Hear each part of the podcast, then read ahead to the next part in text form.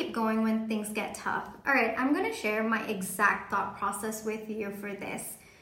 My thought process is that things will keep getting tougher until you persist and you make it better. And so when I apply this thought process to my life, all right, whether I persist today or I do not persist today, the fact is that my future will be different. The only difference is that today I am given a very, very unique opportunity to either make that future better or worse. So the consequences of persisting is a better future, and the consequences of not persisting is a worse future.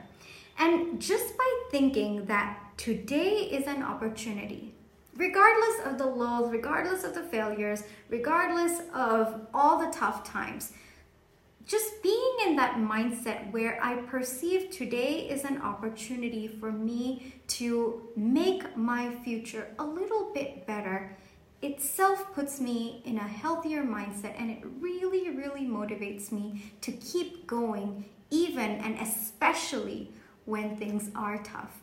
I really hope this helps you.